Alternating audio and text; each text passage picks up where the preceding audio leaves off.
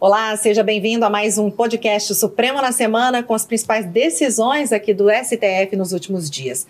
Hoje a gente destaca a nova dinâmica de julgamentos de casos relevantes no plenário e também do primeiro caso já analisado nesse novo formato que discute o regime da separação de bens para casamentos de pessoas com mais de 70 anos. Tem também as decisões das turmas e do plenário virtual.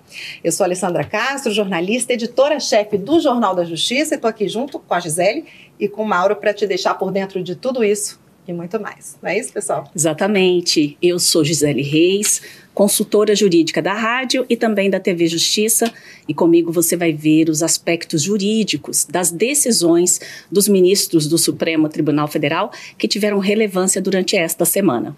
Eu sou Mauro Burlamac, jornalista da Secretaria de Comunicação Social do Supremo, e junto com a lei e com a GI vou contar para vocês como foi a semana aqui no Supremo. É isso aí, então já vamos partir para o destaque. Falar da novidade, que é essa nova dinâmica aí nos julgamentos do plenário, esse formato que separa em sessões distintas, não é isso? As sustentações orais das partes, os advogados interessados, da outra sessão em que os ministros vão é, efetivamente proferir seus votos. Qual que é, é, é, a intenção disso, gente? E não vale para todos os processos, é importante deixar claro, né? Não, não, isso é uma, é uma, uma, uma opção da, do ministro Luiz Roberto Barroso, que ele trouxe para na gestão dele, né, recém, recém-iniciada, em que ele propõe que os votos, que os, as sustentações orais, tanto das partes no processo, né, o autor, enfim, o Ministério Público e os terceiros interessados, como se chama, os amigos da corte, né, as pessoas que são incluídas no processo e têm direito de, de, de se manifestar, eles possam apresentar os seus argumentos em plenário, eles já podem apresentar de forma de texto, né, na, na, nas, nas, como chama, os memoriais, né, e aí eles vêm é, falar é, oralmente ali perante os ministros, e aí os ministros vão ouvir essas sustentações todas. Eu sempre comparo como se fosse uma audiência pública que tem muito aqui no Supremo. É verdade. É, são feitas as sustentações, as pessoas expõem todas as suas, as suas alternativas, as suas opiniões, os né? seus argumentos, e aí os ministros, de posse desse conhecimento, vão poder analisar, porque os ministros até explicaram, né, eles chegam para para um julgamento de uma ação que tem muitas pessoas para falar, muitos argumentos para ser colocado, eles já chegam com o voto pronto normalmente. Então, muitas vezes ele vai depois, a pessoa faz lá a sustentação, ele pega, lê o seu voto e. Nada mudou. Parece que não, não houve a influência daquela fala, uhum. apesar de que no voto já, claro, ele já analisou a manifestação uhum. né, por escrito daquela parte, mas o ministro Barroso então entende que isso ajuda né, a, até essa parte oral da sustentação fazer mais efeito. Os ministros escutam, atentam para algum detalhe e aí numa próxima sessão a ser marcada, o caso vem a ser ser julgado já levando em conta essas sustentações. Uma mudança bastante inovadora, né? Sem dúvida. Assim que já deixa aí uma marca registrada da gestão do ministro Luiz Roberto Barroso, até porque nós não vimos até então algo nesse sentido, né? O Supremo Tribunal Federal e os tribunais em geral têm essa metodologia, né? Talvez ali o, na Justiça do Trabalho seja um pouco diferente, mas aqui no Supremo Tribunal Federal, normalmente quando o processo é levado a plenário para julgamento, você tem essa parte inicial, que é chama o processo a julgamento, né, que é feito essa, esse chamamento público do processo para dizer o que está sendo julgado, né, qual é o número do recurso ou da ação. Em seguida, o relator faz o relatório, que é onde ele faz um resumo do caso que será julgado. Logo depois, ele dá é, oportunidade para que as partes possam se manifestar. E as partes são o recorrente, o recorrido, quem apresentou a ação, os interessados, como o Mauro acabou de mencionar. E aí, normalmente, segue-se para a próxima fase, que é a fase de voto, né, onde os ministros, cada um analisa o caso com base nas informações que foram prestadas ao longo do processo, porque até chegar aquele momento, muita coisa já aconteceu dentro dos process do processo. Uhum. Hoje em dia são processos é, eletrônicos. eletrônicos. Né? E, e aí, logo depois, então, dessa sustentação, os ministros começam a fazer as suas considerações. Então, eles já vêm realmente com uma ideia do voto sobre o que eles vão, é, como vão decidir, mas a gente sabe também que muitas é, acontecem em diversas ocasiões que os ministros, a partir do voto de algum outro ministro, faça ali alguma consideração. Então, eles já vêm com uma ideia, mas isso não é um formato tão rígido, pode ser alterado, até mesmo o entendimento pode ser mudado enquanto não houver a proclamação do resultado. Com essa novidade, você vai ter agora um intervalo falo de dias entre a, a, primeira parte né, da análise do processo e a segunda parte da análise do processo, de tal forma que os advogados vão ter todo aquele mesmo tempo normal, vai ter o chamamento, sustentação oral do, da mesma maneira. A diferença é que a parte do voto dos ministros, onde eles vão dizer o que eles entendem, né, e qual é ali a, a solução jurídica para aquela situação que foi posta no plenário do Supremo Tribunal Federal, será feita em outro momento. E a ideia, né, é, para justificar essa nova metodologia, é dar mais oportunidade para que os ministros considerem tudo aquilo que foi é, trazido pelas partes né, nos seus argumentos. E aí prestigiar ainda mais o princípio do contraditório e da ampla defesa que estão previstos na Constituição Federal. Então, a partir desse formato, os ministros vão ter mais tempo para é, fazer ali suas considerações, refletir sobre tudo aquilo que foi colocado por, pelos advogados. E isso também é uma forma de prestigiar todos os interessados naquele processo e também a própria sociedade civil, porque com, toda vez que você coloca um tema para ser julgado no Supremo Tribunal Federal, você já começa a ter várias. A sociedade se movimenta e discute aquele tema. Tem uma mobilização né, na imprensa, na sociedade. E isso também permitirá né, para que os ministros possam compreender como esse tema tem sido enxergado dentro da sociedade civil. Então, eu só vejo aí realmente realmente assim pontos positivos em relação a esta nova metodologia, que não vai valer para todos os casos. É, isso é importante, né? você tinha perguntado. Somente para alguns casos, aqueles casos mais relevantes, né? Claro que o Supremo Tribunal Federal julga casos que envolvem a Constituição Federal é e isso por né? si só já, é. já demonstra a importância do tema. Mas talvez casos mais complexos, mais né? Complexos. Que partes de envolvidas, impacto, grande né? impacto, muitos, muitos interessados envolvidos querendo é. falar talvez nesses casos. Exatamente. E aí a presidência vai, vai selecionando os casos, eventualmente um relator que tiver com caso pode Sim, solicitar ou, ou, sugerir à presidência que faça esse tipo de, de formato, a, né? Agora não ficou definido nenhum prazo, né? Entre a sessão, não. aquela sessão inicial onde as partes é, se manifestam e a apresentação dos votos. Não, ainda não, não foi, ainda sem previsão da continuidade, é, exatamente. né? Exatamente. Só ficou definido que não vai ser imediatamente, Isso. né? Que vai ter um intervalo. Tá, então vamos direto para o primeiro já, o primeiro caso é, analisado já nesse novo formato, quer dizer, iniciado, né? porque foi a primeira sessão apenas, que discute a obrigatoriedade ah, da separação de bens de casamento para as pessoas que têm mais de 70 anos. O que, que foi apresentado nessa sessão inicial, gente? É, esse caso é curioso e né, emblemático, porque vai ser o primeiro usado nessa, nessa, nessa formatação, e, e é, ele trata o seguinte, o Código Civil diz que é obrigatório o regime de separação de bens no casamento de pessoas com mais de 70 anos. O que o SF está discutindo é se essa restrição caso seja mantido, que eles estão discutindo isso também, uhum. deve se estender para uniões estáveis. Porque no caso aqui concreto, uh, uma mulher né, é, Casou com se, se criou, não, passou a ter união estável, união após ele ficar viúvo, uhum. passou a ter uma união estável com ele, ele já tinha mais de 70 anos, se não me engano, 72 anos, né? E aí faleceu. faleceu. Ela em primeira instância conseguiu uma decisão favorável a ela para fazer parte da repartição do bolo, vamos dizer assim, né? Do dinheiro do, da partilha dos bens, exatamente. Aí veio o segundo grau e falou: não, não pode. Na verdade, para a gente proteger o idoso e para a gente proteger os herdeiros, esse tipo de casamento né, deve ser em regime de separação de bens. Aí então ela vem a, ao Supremo tentando reverter essa última decisão para enfim, ser incluída aí na, na, na, divisão do bolo novamente, né? Tentando essa. É. essa... Existe uma discussão, pelo, pelo que entendi, é, é, tá, se, se há uma, de certa forma, uma intervenção do Estado nesse poder de escolha da pessoa é, porque, com mais de 70 anos. Né? Isso, né? porque envolve também o princípio da autonomia da vontade. Você, por exemplo, se você for se, se casar, você tem a oportunidade de é, escolher o regime de bens que você quiser. Pode ser o regime de comunhão parcial, de comunhão universal, né? Existem vários tipos de regime de bens, o da, o, o da separação, mas é, em algumas situações o Código Civil ele traz um regime obrigatório. E aí é nesse caso, maiores de 70 anos, esse regime de separação, ele é obrigatório, ou seja, não pode escolher outro regime. E também no caso de menores de 18 anos, quando tem autorização para casar. E aí, nesses casos, por mais que se tenha aí uma questão envolvida né, de proteção ao, idoso, a gente precisa lembrar até mesmo da evolução do Código Civil. É, no Código Civil de 1916, essa restrição né, de tem que ser regime de separação obrigatórias era aplicada para homens a partir de 60 anos de idade e mulheres a partir de 50.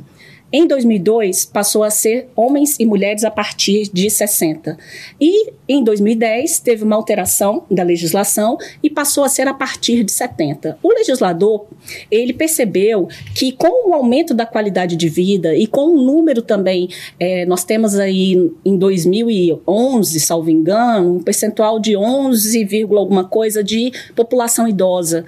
E depois, em 2022, essa população foi para mais de 14%. Então, a população tem envelhecido mais, mas também tem envelhecido com mais qualidade de vida. E as relações. Perdão, que hoje, é, pelo que eu estou entendendo, hoje uma pessoa com 70 anos, essa é a grande questão. Normalmente está muito lúcida e poderia dispor dessa, desse direito de decidir claro. o regime de bens. É, essa, é, essa, é, essa é a discussão. Exatamente. Se o Estado vai proteger é. essa pessoa, se Agora, ou se essa proteção é excessiva, Exatamente. se a pessoa tem direito Exatamente. de escolher, apesar da idade, aí ainda tem essa questão de, de por que essa idade ou não, é, como a gente estava falando, claro. vem evoluindo e talvez essa idade já nem seja mais assim, né? Uma é. pessoa idosa, mas a discussão é essa. O Estado deve proteger o idoso ou deve dar liberdade para ele? O idoso, e no caso aqui, por exemplo, os herdeiros também, né? é. né? Claro, a família, né? Porque, assim, a depender do regime de bens, a a esposa, né, ou a companheira, ela vai participar ou não do processo de herança. Então, isso tem reflexos em relação ao patrimônio das pessoas envolvidas. Então, dependendo do regime de bens, ela pode ser, além de ser ali, ter metade do patrimônio, ela também vai figurar como é, herdeira em relação a determinados bens.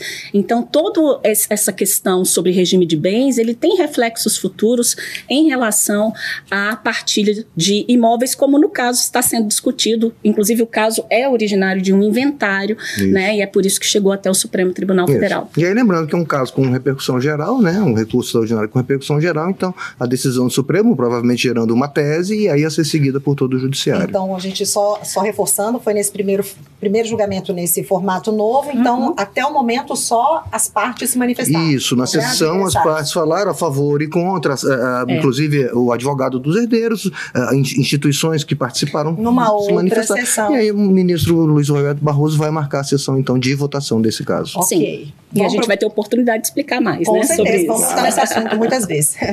Agora vamos para outro processo. Uma outra decisão do plenário que os ministros decidiram que o poder público tem sim o dever de fornecer transporte coletivo gratuito nos dias de eleições. O que estava sendo discutido ali, aquela questão jurídica, era se, é, se a ausência de transporte gratuito à população e com frequência regular nos domingos de eleição violaria a, própria Constituição, que é o direito ao voto garantido a todos, não é isso? Com peso igual para todas as pessoas. Não é essa questão? Exatamente isso, uma afronta direta à Constituição, porque o voto é um direito constitucional.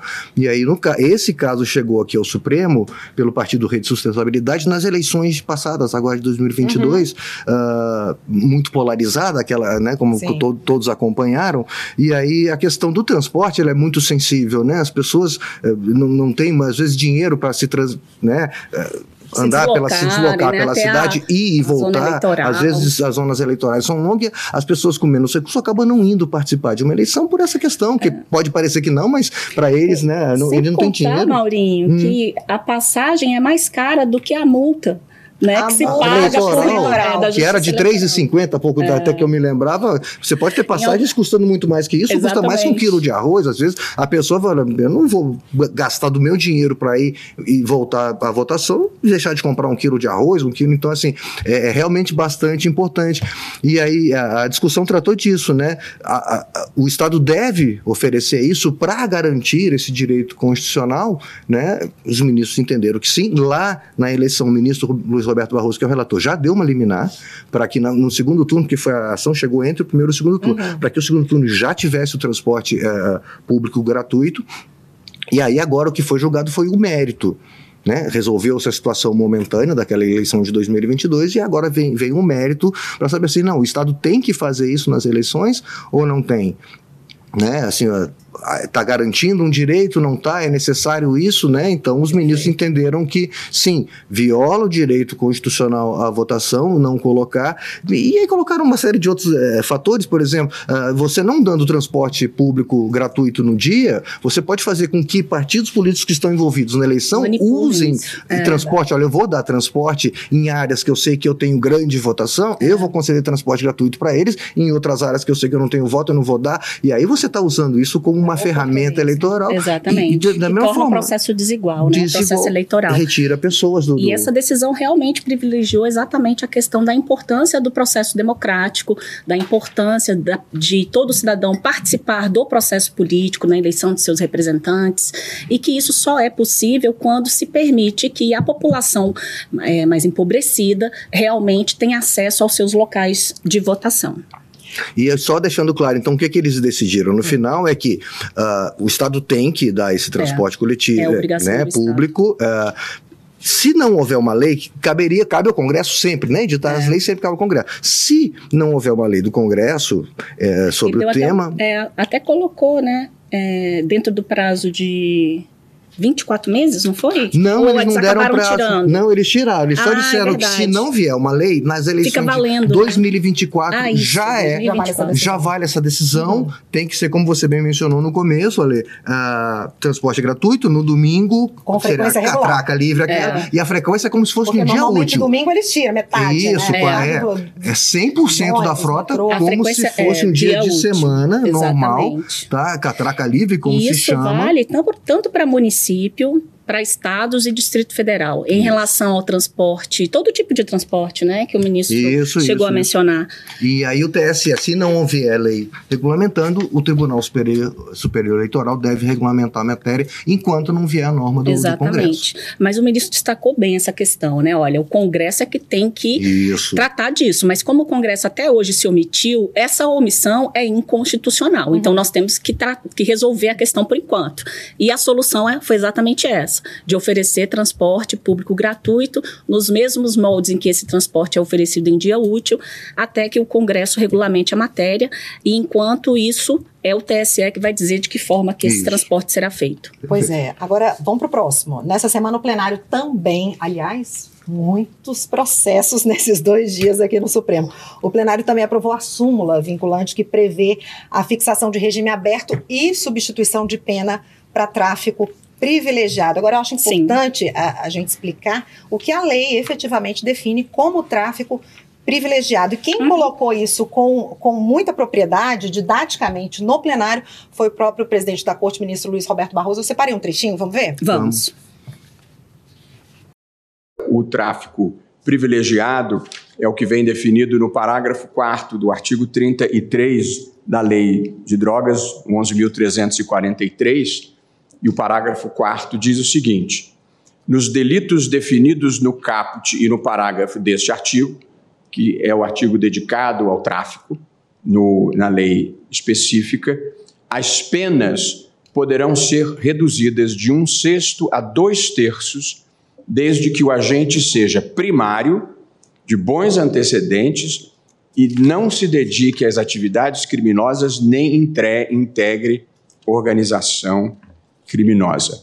E o que aqui se está determinando é que se substitua a pena privativa de liberdade por restritiva de direitos pela constatação a que todos nós chegamos, ministro Toffoli, de que prender esses meninos primários por pequenas quantidades de drogas quando não façam parte do crime organizado, na verdade, é fornecer mão de obra para o crime organizado dentro das penitenciárias.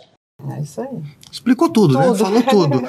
E a verdade é isso, o Supremo já tinha reconhecido, né, que, que esse tráfico privilegiado, como chamam, uh, ele não tem a gravidade do tráfico de drogas. São pessoas uhum. que nunca cometeram, né, não, não são traficantes, são pessoas que situações diversas acabam fazendo isso uma primeira vez e já são pegos na primeira vez. Sim. Você, os ministros em vários processos julgados aqui, eles comentam isso. Você colocar pessoas no sistema carcerário brasileiro é estar tá alimentando É. É a- a- o crime. Então, É, é o- foi um sistema declarado um estado de coisas Exa- inconstitucional. Aquela então, questão do assim, caos que a gente falou no último episódio, né? Exatamente. Exatamente. Então, eles já tinham entendido né, que, que não tem essa hediondez, como ele chama, essa gravidade, esse crime do tráfico privilegiado, essa pessoa. É um erro, é um erro, mas ele vai pagar? Vai pagar. Há uma, a pena está sendo imposta, né, Gi? Exatamente. Há uma pena, só que não colocando a pessoa num- numa prisão. Ela vai ser em regime aberto, né, o regime, principalmente o regime inicial de cumprimento da pena Uhum. é aberto, e essa substituição. Ou seja, ela vai pagar pelo seu erro,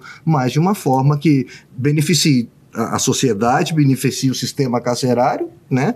de uma forma proporcional, Proporcional, né, Mauro? perfeito. Porque é, o que se tem nesse caso é que diversos tribunais não vinham respeitando decisões do Supremo Tribunal Federal a respeito de é, situações ligadas à lei de, à lei de drogas, né? Então, o Supremo já decidiu em diversas situações que é, um dos julgamentos, por exemplo, que foi é, do Supremo Tribunal Federal, que a gente pode mencionar, é quando o Supremo é, reconheceu que o tráfico privilegiado não é considerado é, um crime hediondo, não tem o caráter Uhum. de hediondez. E na Constituição Federal, e no início, né, se aplicava assim, o regime inicial fechado exatamente por essa situação vinculada a esta é, equiparação a crime hediondo hediondo. prevista na Constituição Federal. Então, o Supremo reconheceu que o tráfico privilegiado, que é essa circunstância diferenciada do tráfico, não seria considera não é considerado, é, não tem esse caráter de hediondez. Em outro caso, o Supremo também julgou inconstitucional uma parte da lei que impedia a substituição da pena privativa de liberdade por restritiva de direitos, que é possibilidade de prestação de serviços à comunidade e de doação de cestas básicas. E teve também um julgamento em que o Supremo declarou inconstitucional a regra que estabelecia o regime inicial fechado como obrigatório para esses casos de tráfico. E, e o que, que nós temos a partir daí? É, o- os, os ministros já haviam mencionado que o grande caos do sistema carcerário ele se concentra exatamente nos no- em relação às- aos condenados por tráfico de drogas. E neste caso em específico, como há um julgamento rei- julgamentos reiterados do Supremo, decidiu-se então estabelecer-se uma súmula vinculante. A súmula é um É é, isso que eu ia pedir para você explicar. A, a importância, porque tem tempo até que a gente não viu um julgamento de uma É, proposta de faz súmula, tempo, Gi? faz, muito tempo. A proposta de súmula vinculante, ela pode ser, inclusive, feita por, é, pelo ministro-presidente ou qualquer algum Que no outro caso ministro. foi, era o ministro Toffoli. É, na época, época. ele era o presidente do, Uhum. do Supremo Tribunal Federal. E aí ela precisa realmente passar pelo plenário, ela precisa ter um quórum mínimo de aprovação. E a ideia da súmula vinculante, e ela só acontece quando se tem julgamentos reiterados sobre o mesmo tema, porque ela, quando ela foi criada, né, na reforma do Judiciário, na emenda constitucional 45, e em 2005. Então, quando ela foi criada, não se tinha ainda implementação, nem mesmo na época da repercussão geral. Ela começou a valer antes até mesmo da repercussão geral. E aí, nessa, nessa situação de súmula vinculante, eh, forma-se, então, ali um enunciado que é algo semelhante ao que se tem na tese, que a gente sempre fala aqui, que é um parágrafo. Esse parágrafo contém um resumo do entendimento do Supremo Tribunal Federal, e esse parágrafo também vincula a administração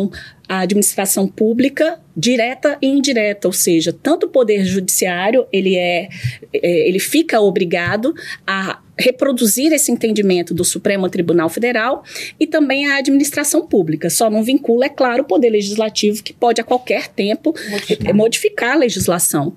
Então, o que se tem aqui é um tratamento diferenciado para casos diferenciados de tráfico. É, o, o, tráfico o tráfico privilegiado, ele acontece, ele se caracteriza quando se está diante de uma pessoa que não tem é, a conduta ali voltada para a prática criminosa, quando aconteceu ali, é um fato isolado na vida dela, aquela situação né, em que ela foi é, pega, e aí o que se tem é que é uma pessoa que, a princípio, esse é o único fato que maculou ali a questão da, da folha penal dela, ela não tem é, envolvimento com organização criminosa, ela não é uma reincidente em crimes, né? E é, tudo isso demonstra, de, além do mais, as, as próprias circunstâncias do crime também evidenciam uma situação que não é a situação normal de um tráfico de drogas pontual. relacionada isso, uma coisa pontual. Normalmente são casos que estão vinculados a pequena quantidade de drogas. Não que isso seja exatamente o principal aspecto a ser considerado, mas normalmente são aquelas situações. A gente tem muita situação de mulas, né, que acabam levando ali uma situação de é drogas. Os próprios tese, presídios, é. inclusive, né, às vezes mulher entra para poder levar droga para quem está lá dentro. Porque então, você assim, colocou agora que não é sempre, até a tese mesmo fala fala, né, que é para fazer essa substituição de pena uh, quando reconhecida a figura do tráfico privilegiado e ausentes vetores negativos na primeira fase. De, ou seja, não é sempre também, que Exatamente. você falou. Pode ser que a pessoa esteja carregando muita, muita droga, enfim, é. algum valor que o juiz entenda, não. Isso aqui, mesmo sendo tráfico privilegiado, sendo a primeira vez que ela cometeu, é um caso bastante. Né, análise né? caso a caso ali, né? É, agora sim, é importante ponto. nesse aspecto dizer assim: é como se a gente partisse, olha, se ele ele for primário, tiver bons antecedentes, não for ligado à organização criminosa, é, não tiver aí uma vida ligada à prática criminosa, ele tem tudo para poder ser enquadrado aqui no tráfico privilegiado. Então, sendo enquadrado no tráfico privilegiado, ele tem direito a o, ao regime aberto. E ainda a substituição desse regime aberto por uma pena restritiva de direitos.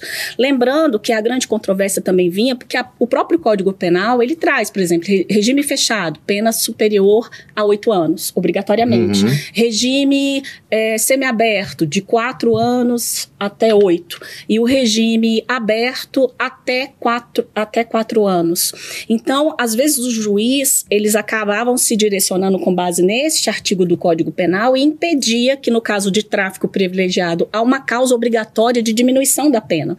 Tráfico normal é de cinco, é, pena mínima de 5 anos e pena máxima de 15. No tráfico privilegiado, essa pena mínima pode ser reduzida até dois terços. Então, você pode ter uma pena aí com um pouco mais de dois anos, por uhum. exemplo. E aí, é, tinha juiz com pena de dois anos que aplicava regime fechado né? E nestes casos, porque entendia que era, um, que era tráfico, que não podia ser outro tipo de regime, desrespeitando decisões do STF sobre o assunto. Então, a partir né, desta súmula, é, vão ter que aplicar realmente o entendimento do, do STF e a expectativa é exatamente essa. Os ministros entenderam que é, existe até uma expectativa de que diminua o número de habeas corpus né, no STF. E a longo prazo, com certeza, isso terá reflexos também no sistema penitenciário. Tá certo. E, e, o plenário ainda definiu também, outro caso, né, a tese sobre o piso nacional para agente comunitário de saúde. No julgamento de mérito lá em abril, o, o, plenário, o Supremo já havia declarado a constitucionalidade desse piso, né? Isso, a gente comentou aqui no, no, é. no podcast, em alguns, na verdade, alguns mais de uma vez, em alguns episódios sobre esse tema, né, bastante discutido aqui, uh, tinha sido definido lá, isso também acontece às vezes em julgamento, né? Eles concluem um julgamento, tomam uma decisão, mas deixam a tese, como aconteceu nas sessões dessa semana, de proclamar a tese no momento em separado para que eles possam elaborar melhor. Esse era um caso que tinha algumas né, diferenças nos votos, apesar de ter uma decisão majoritária, tem uma pequena diferença aqui, então que tentam compor uma decisão que todos entendam que, né, para essa tese. Então foi o caso aqui que já estava decidida a questão, e aí eles agora então só decidiram uh, dois pontos, na verdade, né, que a União pode, na verdade, definir e implementar piso nacional, uhum. né, que foi a decisão tomada, porque no caso é a própria União quem é responsável por bancar pelo pagamento, pelo pagamento desse recurso. Então, se ela é quem paga, ela pode né, definir qual uhum. vai ser o piso, né? Uh, e um ponto muito importante, eles decidiram o que, que é piso. Foi uma discussão grande durante é, o julgamento. Foi. O que, que é o piso? Né? O que, que, que, se considera piso para. Pra... O que deve ser incluído no conceito de no piso. No conceito né? de piso, né? Então, essa decisão também, esse ponto da decisão é bastante importante, né? Que eles falam que a remuneração básica do, do, do, do, salário da pessoa, do que ela recebe, e qualquer acréscimo que seja permanente. Sim. Ou seja, o que ela receber no contra-cheque dela que seja permanente, Deve isso compor deve compor o valor para ela ver se ela está recebendo dentro do piso ou abaixo do piso. Perfeito. Né? Essa foi a decisão do, do plenário. Já tinha sido decidido. E Só esse até fixada não dar a fixar essa tese agora. Tá, agora vamos falar da decisão da segunda turma que cassou, que declarou, cassou a decisão anterior, que havia declarado vínculo de emprego do agente autônomo de investimentos.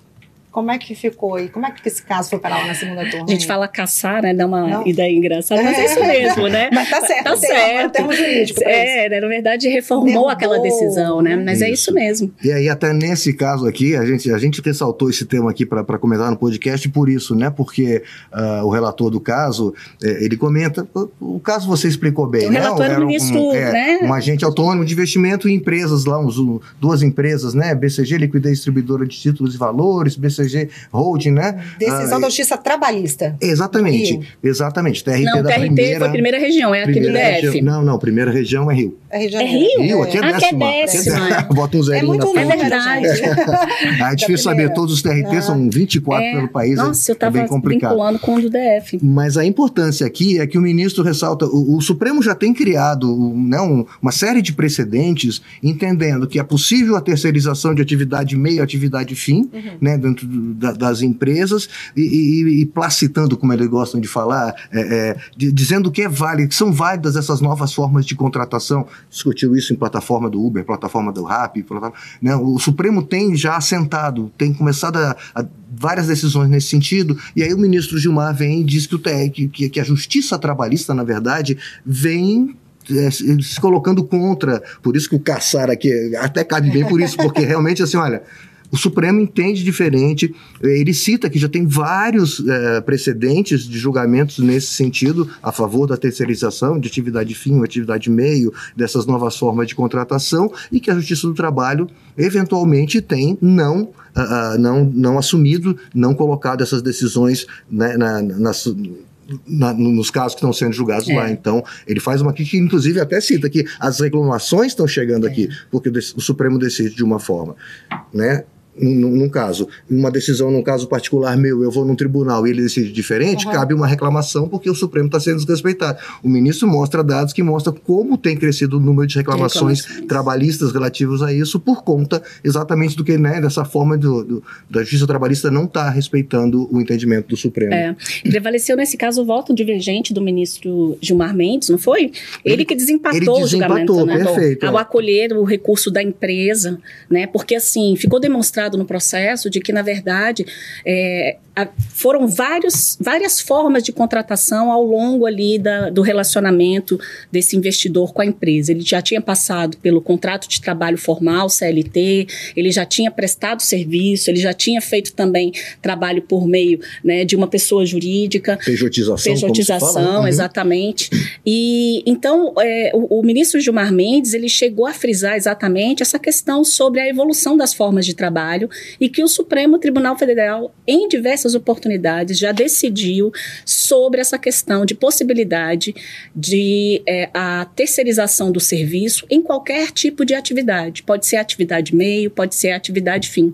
Inclusive, ele, no caso concreto, ele chega a mencionar né, que é, é, de- essas contratações, essas formas de contratações foram muito lucrativas, inclusive, para é, o investidor e que isso justificava, inclusive, que ele assim não foi prejudicado durante este período, né? Porque a ideia da, da justiça trabalhista é tentar proteger ali o trabalhador e tal.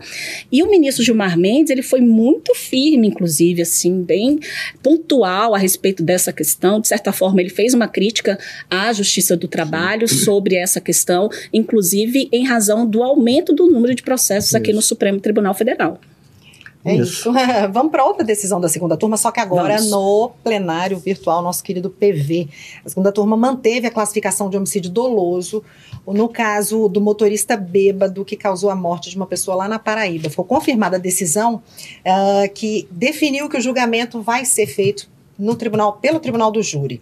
Agora, acho, Gi, antes de qualquer coisa, acho importante a gente frisar o que, que é esse homicídio doloso.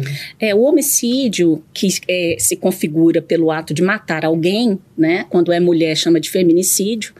É, o que se tem é no, do, no dolo, né? Que dá origem ao homicídio doloso, é quando você é, pratica essa conduta com a intenção de causar o resultado. Ou seja, eu realmente pego ali uma arma de fogo, pego uma arma branca, uma faca e tenho a intenção deliberada de matar uma pessoa.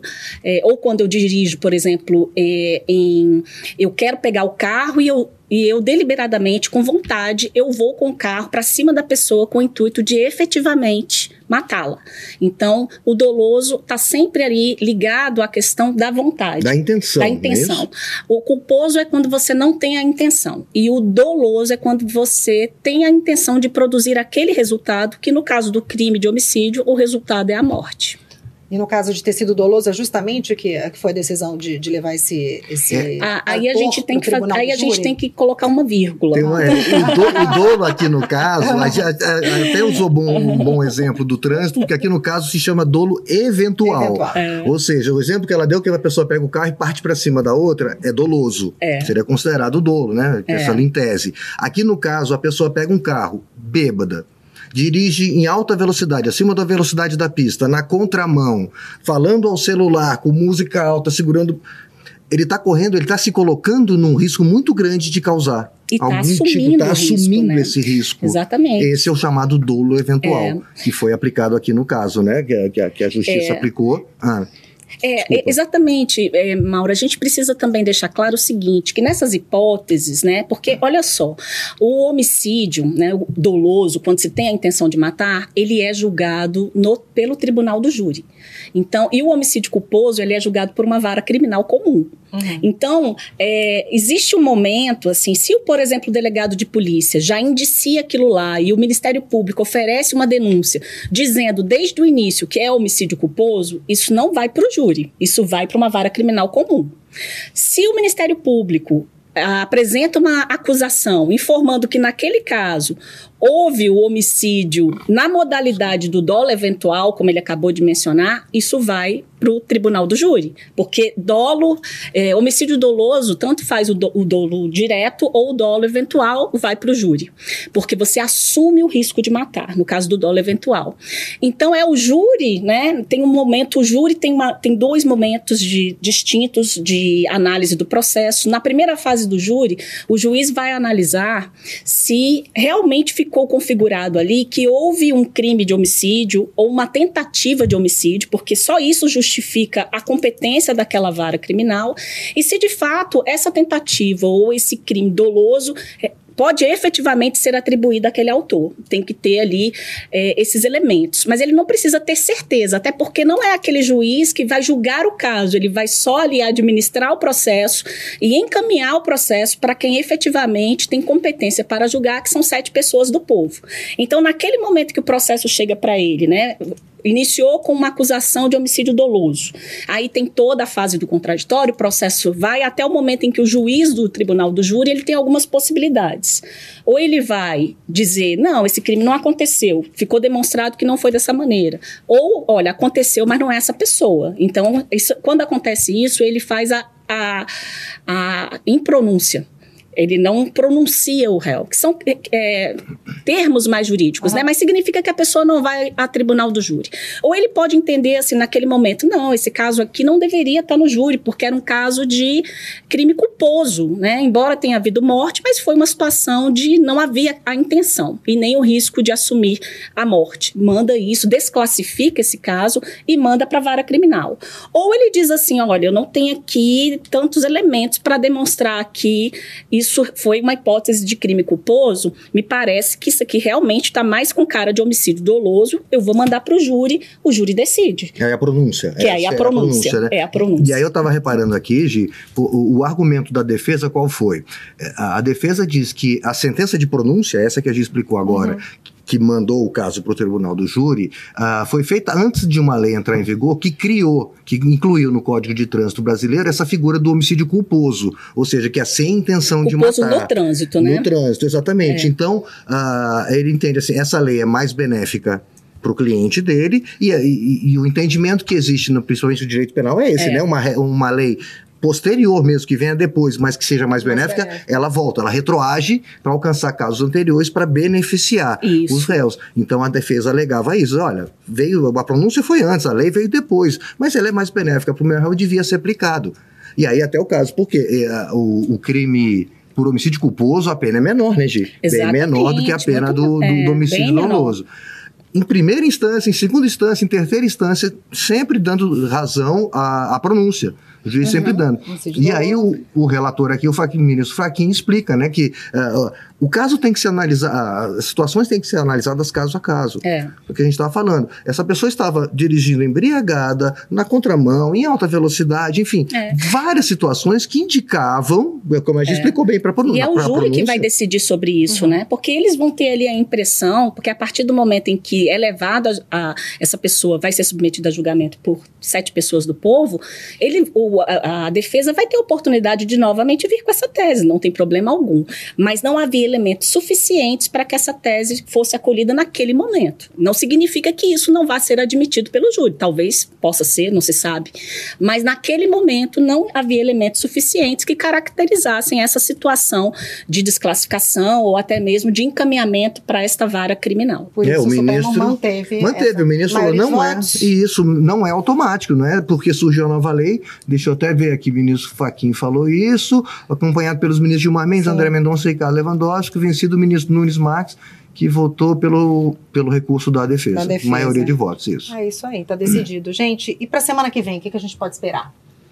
Eu anotei só um, tema que eu vi na, no plenário presencial que trata de, voltando à questão agora aí de casamento, agora de separação, né? Se a separação judicial é requisito por divórcio é. e se mantém como instituto autônomo, porque é, é um tema interessante porque a, a, mudança, quem acompanhou aí a história dos anos 70, 80 para cá, na época do disquite, as pessoas é. tinham que se desquitar, tinham que passar um tempo separadas, enfim, para conseguir divórcio. E hoje em dia você já tem quase é um drive-thru do é. divórcio. Você faz pela internet. Se não tiver valor, você faz faz pela internet, então assim, é uma discussão interessante. Olha, mudou, o mundo mudou, as leis Vamos mudaram acompanhar. e né, existe uma lei aqui, enfim, que precisa ser adequada, é. saber se ela está adequada. A questão é exatamente saber se a, a, figura da separação judicial ainda existe, porque hoje em dia ninguém faz mais separação. Você parte logo para o divórcio, Sim. porque antigamente você tinha que ficar um ano separado judicialmente para depois divorciar. E acabou com esse prazo né, anterior. Então, será que esse instituto ainda se subsiste? Né? Será é. que ele ainda deve permanecer ou não? É um questionamento. Não vai ter sessão da turma, né? pelo menos até o momento que nós. Que nós não, é, nada não tinha nada uhum. pautado. Mas tem também, além desse que o Mauro mencionou, eu vi três processos pautados para quarta-feira. E tem um outro também que fala sobre uma, uma forma de cobrança do contrato quando se tem é, contratos de empréstimo que são garantidos por alienação fiduciária, né? É, são imóveis é, que são adquiridos no sistema financeiro de habitação, sistema financeiro imobiliário, e aí para pagar aquela dívida você dá o próprio imóvel como garantia. Só que em, é, nessa modalidade você acaba assim deixando de ser o proprietário e passa a ser o o possuidor do imóvel e o proprietário passa a ser a instituição financeira. Então, nós vamos ter a oportunidade depois de dar maiores detalhes sobre este caso, mas é o primeiro item da pauta que está para quarta-feira. Vamos aguardar. E antes de você encerrar, Leila, eu só quero fazer. a gente, só uma coisinha, a gente sempre costuma acompanhar o julgamento das ações penais dos atos é, do dia 8 sim, de janeiro. Sim, claro. E aí, só para manter uh, atualizado, no dia 17 acabou o julgamento de seis réus, seis ações penais, né? Mais seis. Todos foram condenados. A gente só está aguardando a proclamação com a chamada dosimetria da pena, né, Gê? Sim. O, o tamanho o da tamanho pena da que pena. cada um vai cumprir, porque houve algumas divergências nos votos, todos condenando, né? por um crime aqui, outro crime ali, enfim, uhum. a condenação aconteceu, mas ainda vão acertar para ver qual o tamanho da pena final. E na segunda-feira, dia 23, vão se encerrar mais, uh, o julgamento de mais oito ações penais, que estão no plenário agora acontecendo e vão até a segunda-feira. Está avançando, né? Tá. Já temos aí uh, 12 pessoas condenadas, se não me engano, e essas oito agora sendo julgadas acabam no dia 8. Dia 27 já tem uma nova sessão marcada. Os processos estão sendo julgados. É isso. Falamos tudo. Foi isso. Obrigada, gente, mais uma vez. E a você também, muito obrigada pela companhia. Continue assistindo a gente no canal do STF no YouTube e também pelo Spotify. Já o áudio está disponível em várias plataformas, como, por exemplo, a Apple Podcasts. Mais uma vez, muito obrigada e até semana que vem. Até a próxima. Tchau. Tchau, pessoal.